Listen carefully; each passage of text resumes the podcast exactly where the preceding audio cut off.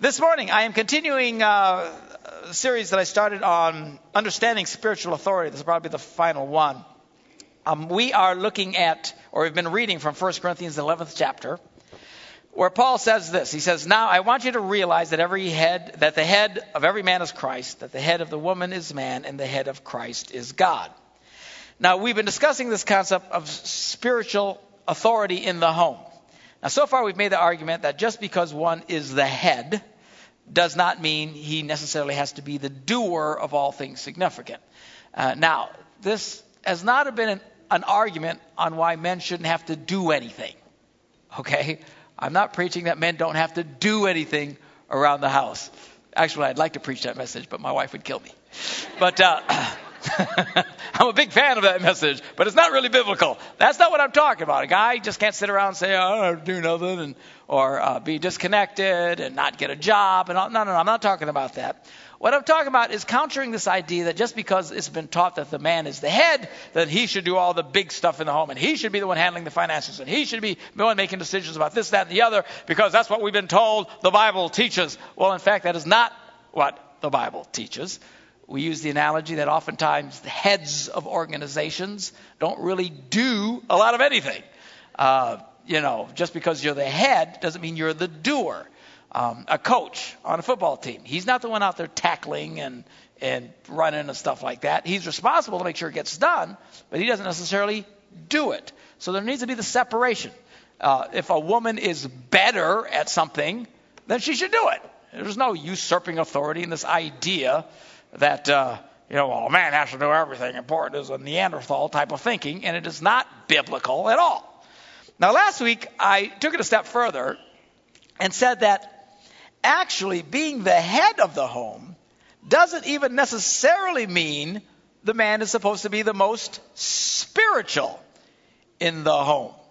The idea that the husband is supposed to be the spiritual leader of the home. And by that we mean, you know, the, he should be the spiritual leader. He should be the one, you know, having insights from God and really understanding the Bible and praying and having all the deep wisdom and stuff like that, which has been repeated over and over again ad nauseum. Uh, you know, that this is not necessarily true. That's not what it's talking about, being the head. And I ended last week by using the analogy of what I call kings and prophets. It's what we see throughout the Bible uh, particularly in the Old Testament, but also in the New, I'll show you this morning. But in the Old Testament, you would often see a delineation of roles. You would see the king, it wasn't always called the king, but the king, the one who was in charge, the head, and then the prophet, the one who was hearing from God and having revelations. And uh, we threw out the question, you know, why was that? Why did God have the separation? Why wasn't the king the most spiritual guy in the country? Why weren't the prophets the ones who were in charge? Surely the world would have been better off if Isaiah had been running the country, that Elijah had been running the country. No, that's just the way that we think. We tend to group the two together when in fact we see biblically that they were separated. Now, um, I want to take a look this morning at Exodus, the seventh chapter. Look at the life of Moses. This is one of the first places that we see this delineation, although it wasn't the first, but um, uh, again, throughout the whole Bible, but in Exodus it says this Then the Lord said to Moses, See, I have made you like God to Pharaoh. So you're like God. You're the guy in charge, Moses, and your brother Aaron will be your prophet. Okay? In charge, prophet. In charge, prophet. Now you're to say everything I command you, and your brother Aaron is to tell Pharaoh to let the Israelites out of the country. And uh, as you read the story, you will find, in fact, that it was Aaron who was doing all this stuff. Now, we've all seen the movie, you know, The Ten Commandments, and we watch TV and we've seen the movie, you know, Cecil B. DeMille, and Moses comes before Pharaoh and says, Let my people go, you know, and he's the one stretching forth his staff and doing all these miracles and bringing the plagues. That is not, in fact, what happened. It wasn't Moses telling Pharaoh to let the people go, it was Aaron. It wasn't Moses bringing and stretching forth the plagues, it was Aaron. Moses just kind of stood there. Brother, who's the old guy? You know, He's, he was Moses. He was the guy in charge. And the one in charge doesn't necessarily have to be the one who was doing all the time. Now, eventually, Moses grew into being more of a doer. We'll talk about that in a minute. But uh, I love the way God says this. He says, You'll be like God. Aaron will be like the prophet. What does it mean to be like God? He's the one who's in charge. And, and you know, even God himself, when he does things, he's not the one who actually goes out and does them. He has these things called angels and stuff. He speaks, boom, everybody kicks butt, makes it happen. All right? Now the angels don't go around saying, how come we gotta do everything all the time? He's just sitting there on the throne doing nothing. Right? Oh, wait a minute, wait a minute. I believe there was an angel who thought that. Anybody remember his name? Satan? Lucifer? It's exactly what he did. Well, I've gotta be doing stuff all the time. I'm a pretty good looking guy. I know how to make stuff happen. I, go, I ought to be in charge, you know. Now, I mentioned last week that, you know, I, I always kind of get a sick kick out of this, but oftentimes women complain bitterly to me that their husbands are not being the spiritual leaders. They should be the leader. They should be the very spiritual ones in the home. They complain. They get all mad and bitter and angry about it. I was thinking, what exactly part of spiritual is being bitter, mad, angry? You know? In fact, I argue when a woman is deriding and I got to do everything, I'm in charge, I'm the one that's enough, who does she sound the most like? Satan!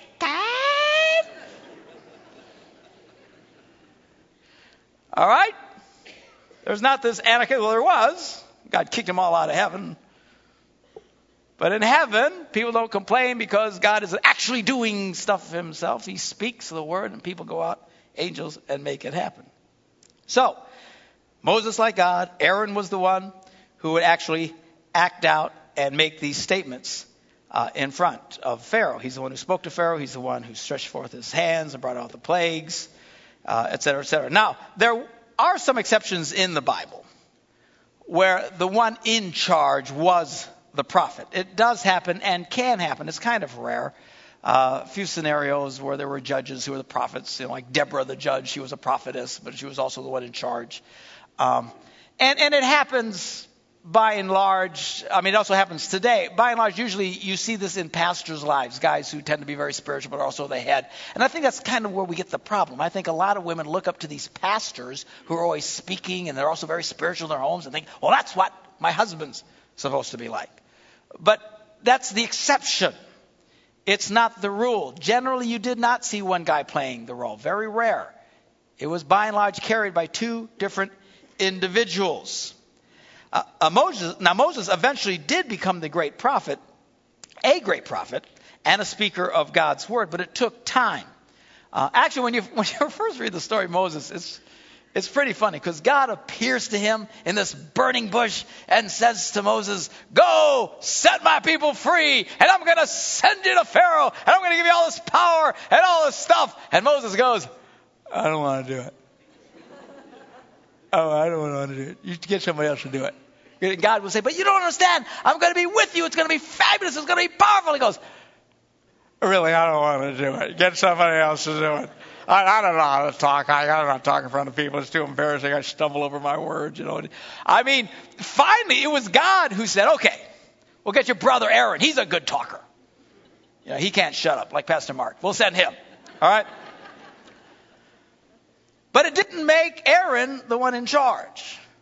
Okay? In fact, kind of a little known fact. When you read the story, uh, Moses was kind of, I don't want to do that, I don't want to do that. And finally, God's okay, well, Aaron will do it. But Moses had this big attitude. God was going to kill him. God got so mad at Moses, he's going to squish him like a cockroach. All right? Because he's whining, I don't want to do that, I don't want to do that, I don't want to do it. And he was, God was ready to kill him, and Moses' wife actually stood and interceded for him and saved his butt on that deal. But so Moses is just reluctant. Talk about a guy who doesn't want to it. I can't talk. I don't know nothing. I don't know nothing. But yet he was the one in charge. And everyone rallied around him and treated him with respect. And Aaron treated him with respect. And, and it eventually did transform him. I've talked about this. One of the greatest ways of getting a man to transform into something is treat him with great respect before he earns it. A lot of women say, I'll treat him with respect as soon as he earns it, lazy bum.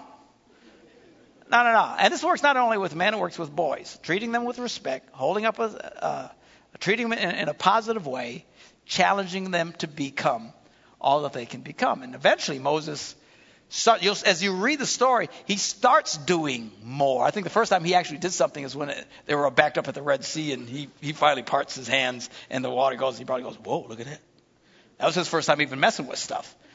Okay, and eventually he becomes this incredible speaker. In fact, if you read the first five books of the Bible, they're called the books of Moses. The last one is the book of Deuteronomy, real thick book. Uh, it is a record of his final speech to the nation.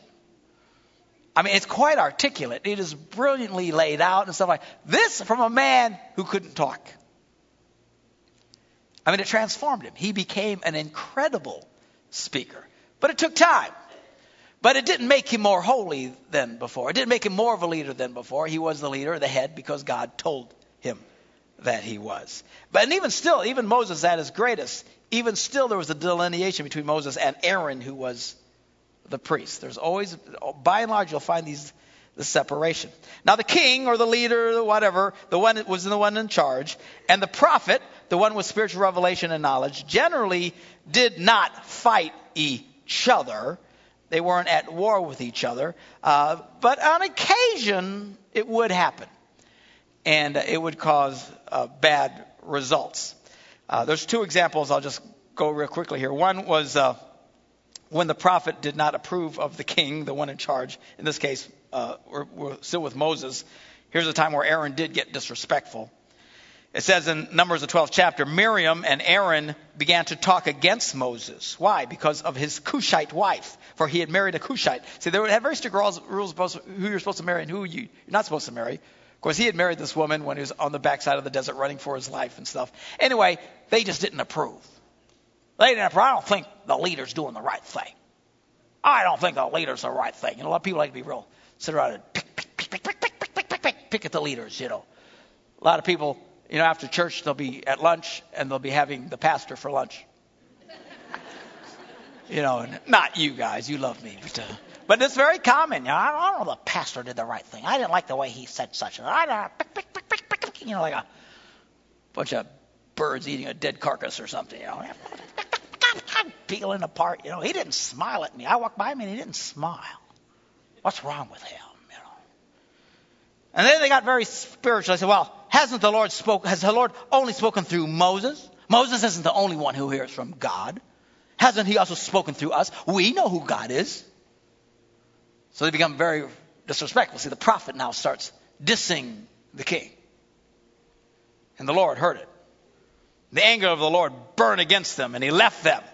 There was like that, you have to read the context. There was this presence of the Lord, the cloud was there. All of a sudden it pulls away. God gets really ticked at these two. And when the cloud lifted from the, above the tent, there stood Miriam, leprous, white as snow. God had stricken her. She just turned covered with leprosy. Aaron turned toward her and saw that she had turned leprous. Ah! You know, just totally freaked him. All of a sudden, he's just happy. Ah! And right away, he knew what had happened. God had brought judgment because they were being disrespectful. The prophet was dissing the king. Stupid king, he thinks he knows everything. He doesn't do everything right anyway. Sounds like some homes, huh? He thinks so smart. Yeah, who needs him anyway?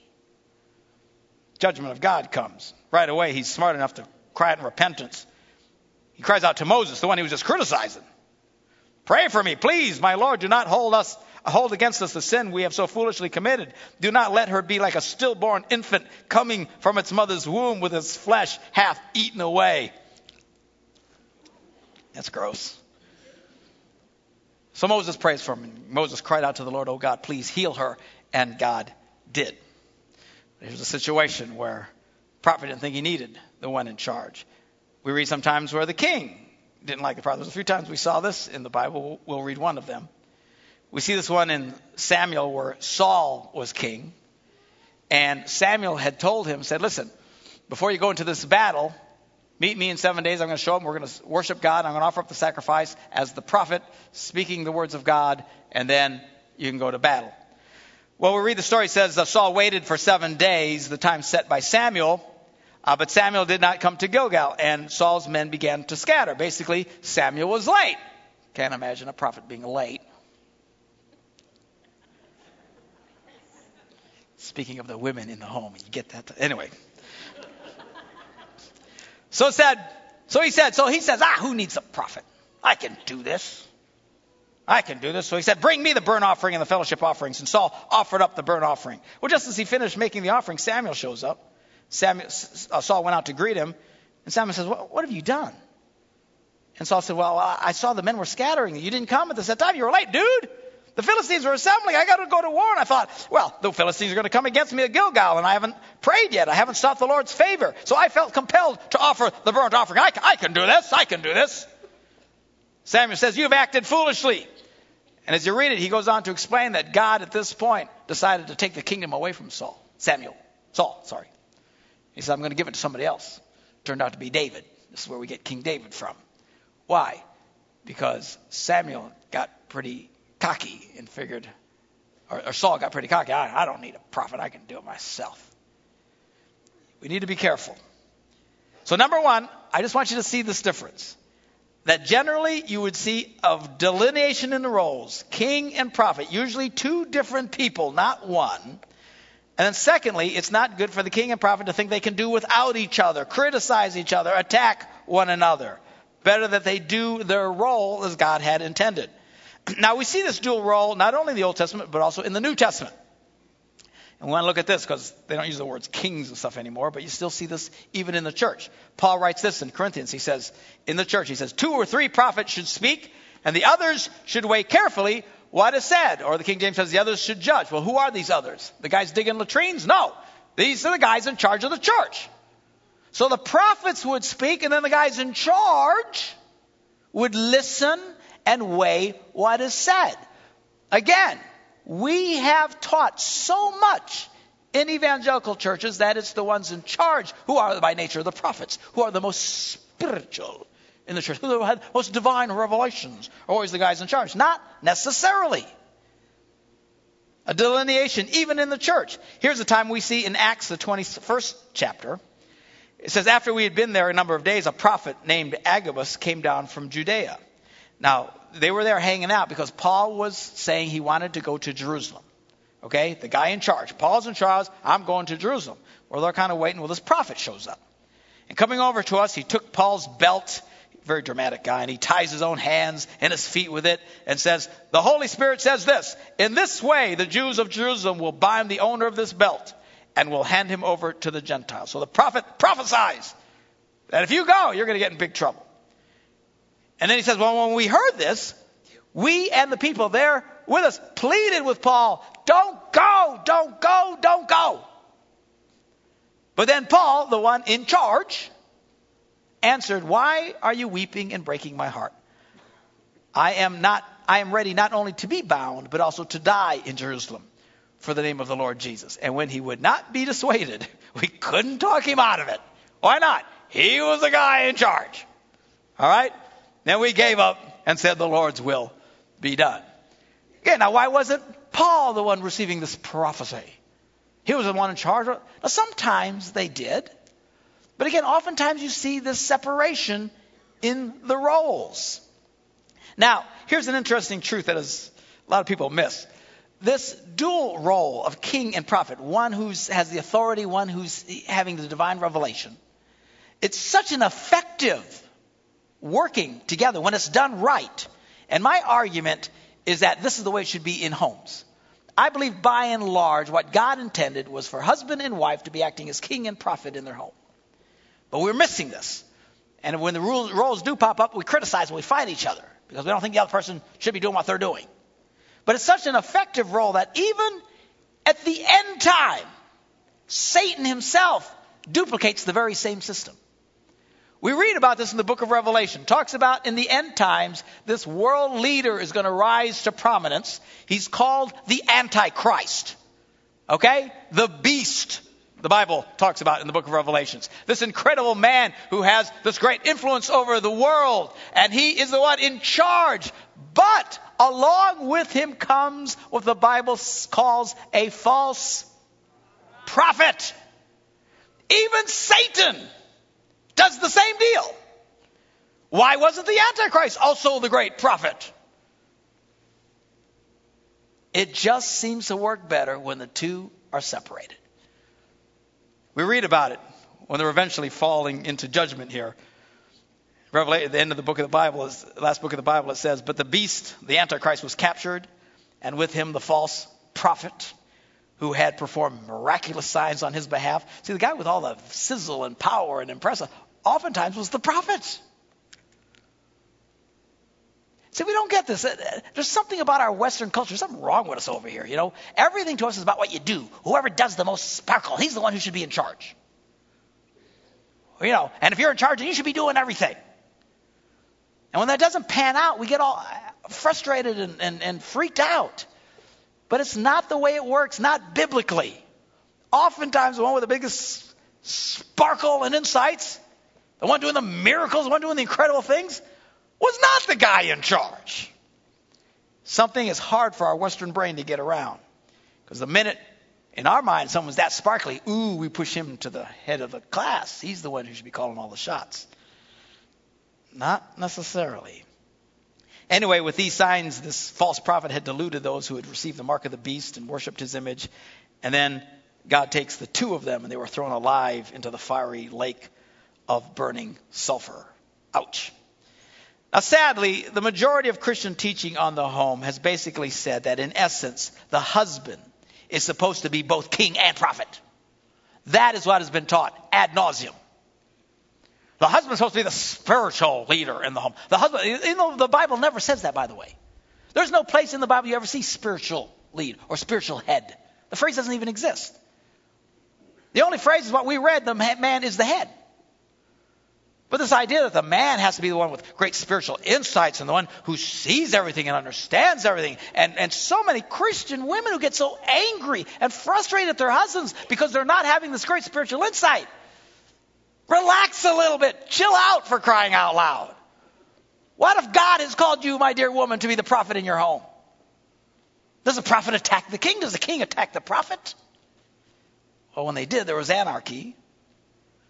This idea that the man is supposed to be the most spiritually gifted person in the home and he should receive direction and wisdom from God and he ought to always know what to do. Well, you ought to know what to do. You ought to know what to do. Why? Because you're not supposed to be the man. Stop with that already. The truth of the matter, oftentimes the guys in charge didn't know what to do. And you know what the kings, when they didn't know what to do, you know what they did? Who did they call for? Who? The prophet. King say, We're in trouble. Everybody come to the king. What do we do? We're in trouble. What should we do? He goes, I don't know. Sound like your husband? I don't know. I don't know. I don't know. Well, you're supposed to be the head. You're supposed to be. Stop that. The king would then turn to the prophet and say, What do you got to say? And the prophet would speak. The prophet would offer wisdom and insight. Now, it doesn't say that they necessarily did everything the prophet said. In fact, the Bible doesn't even say you're supposed to do everything the prophet says. Why does it say in the New Testament, let the prophet speak, and then the other was weigh it out? What happened with Paul there? The prophet spoke, but then did Paul do what the prophet was suggesting? No. But he listened. He listened. He heard. The prophets weren't angry and critical of the guy in charge because he wasn't getting the one getting the revelations. The lesson here let's work together in our homes. Let's stop all the goofball stereotypes and let God use you in the giftings that He's called you to. What if, in fact, I'm right? I argue that if you look around, everything I'm saying you see all the time. You see it all the time. Oftentimes, you'll see husband and wife, and the wife is the one who seems to be more in tune in spiritual things, particularly in their home. It's certainly true in my life. While I might have spiritual insights for you guys as the pastor and stuff like in my home, it's the redhead. it's not a usurping of authority. You just see stuff I don't see. You better be careful. What? Well, your kids need you to do such and stuff. Really? Well, can't you tell? No.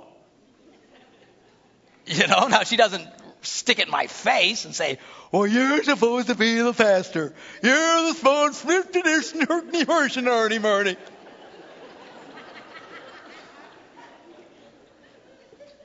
By the way, that is so disrespectful. Do you know something? Well, you know, as I travel around the country, you know, Mr. Relationship, Mr. You know, woo hoo hoo hoo dee doo. You know how many times I have people come up to me and say, "Does your wife, does your wife remind you of what you said all the time? Does your wife say, "Hey, Mr. Romance, hey, Mr. Lover Boy, you say such and such"? I hear that all the time. Do you know never one time in 35 years has my wife ever done that to me? She has never done that. And you're talking an easy target here. okay? You know, got, it's easy for me to talk about this stuff. Living it, holding the ball game. You know what I'm saying?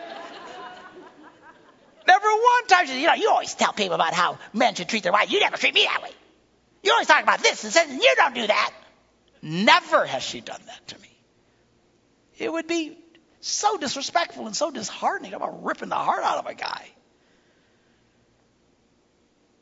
Don't get frustrated. Look, if if if your home is different, your guy your guy happens to be one of those guys that does have all those great wisdoms. Well, great, fabulous. But I think by and large, you will find that in most homes, it is the woman who tends to be more in tune in spiritual things. It's not a usurping of authority. Women by nature just kind of wired for that. But one thing alone, women like to read, which means they like to read the Bible. They like to read books, and they like to go to Bible studies where they read books about books that have books about what the book said.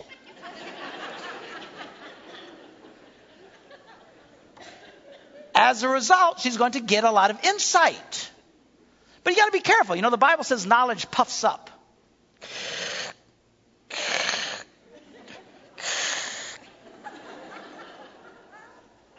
Don't be all arrogant and all puffed up. oh, I read, you know. This is kind of a shocker to a lot of. Do you know that most men in America, their entire lives, will read one book cover to cover? Don't raise your hand, you sinners. I know who you are out there, but you know. and I had to. I was in class. I, they made me do it. You know. Some are. Some, there are some men. There's always exceptions to all this stuff. But by and large, men are not readers. They don't like to. They'll read bits and pieces. Whereas most women, you know, y'all read three books by the end of this week. You'll have insight, but don't let it puff you up. Don't get arrogant. Maybe God's using you. Maybe God's put an anointing in your life as a prophet in the home speaker in the home. I'll tell you, in our house, when things were hitting the fan and everything was freaking out, you know who the first one was to freak out? My wife would stand in faith and be calm and speak into my life. Sometimes it made me mad. It made me mad because she wasn't freaked out too. What's the matter with you? We need to freak out. I'm freaked out. You should be freaked out. So oh, it'll be okay. God's going to take care of it. She'd roll and fall asleep. I'm sitting there going, because I know she's right. You know, that's what really ticks you off, you know. That's the worst. When you know they're right, but something about this is wrong. This idea that the husband is supposed to be both king and prophet, I believe is just flat out wrong. I believe God intended husband and wife to act together as king and prophets in their home. And just as the roles of king and prophet are represented by two different individuals throughout the Bible, so should it be in our lives. To teach otherwise only seems to me to result in nothing but frustration and disappointment. All right, ushers come forward. Let's get ready to serve communion at different campuses. Musicians can come back to the platform. Again, this is not an argument for guys to do nothing, to sit around and just be slackers. But on the other hand, it's no argument that he has to do everything or be something that he's not supposed to be. The Bible doesn't say he's supposed to do these things that we say. And what happens when men, see what women don't understand about men. When men generally fail in an area and they've tried, they try, and they fail, his response to that is to give up and pull away. Not just out of evilness, it's just, well, if I can't, let me find an area where I can succeed in.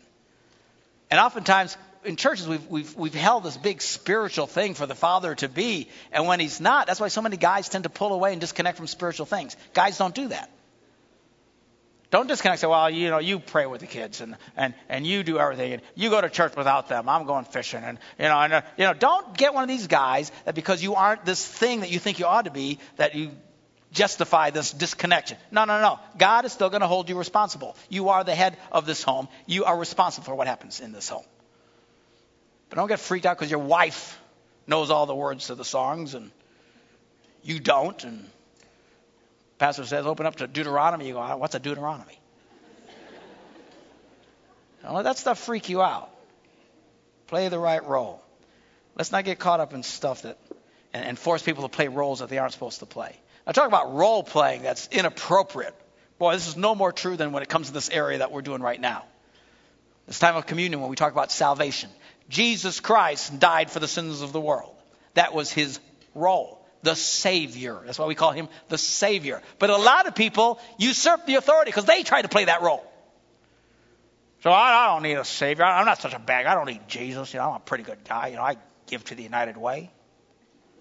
You know, eight dollars this year. I can be good enough. I'm fine. I, what are you doing, dude? What you're saying is you're going to be the Savior in your own life. Think that's going to work for you? A lot of luck with that. Bible says it's not going to work.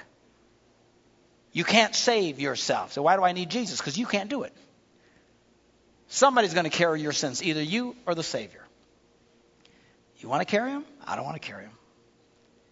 You can't be good enough to erase your sins. There's not this, like a lot of people think there's this little balancing thing in, in heaven, and if you're a little bit better than you are a slime bag, then you'll get in. That's not how it works because of your sins, you're flat out doomed.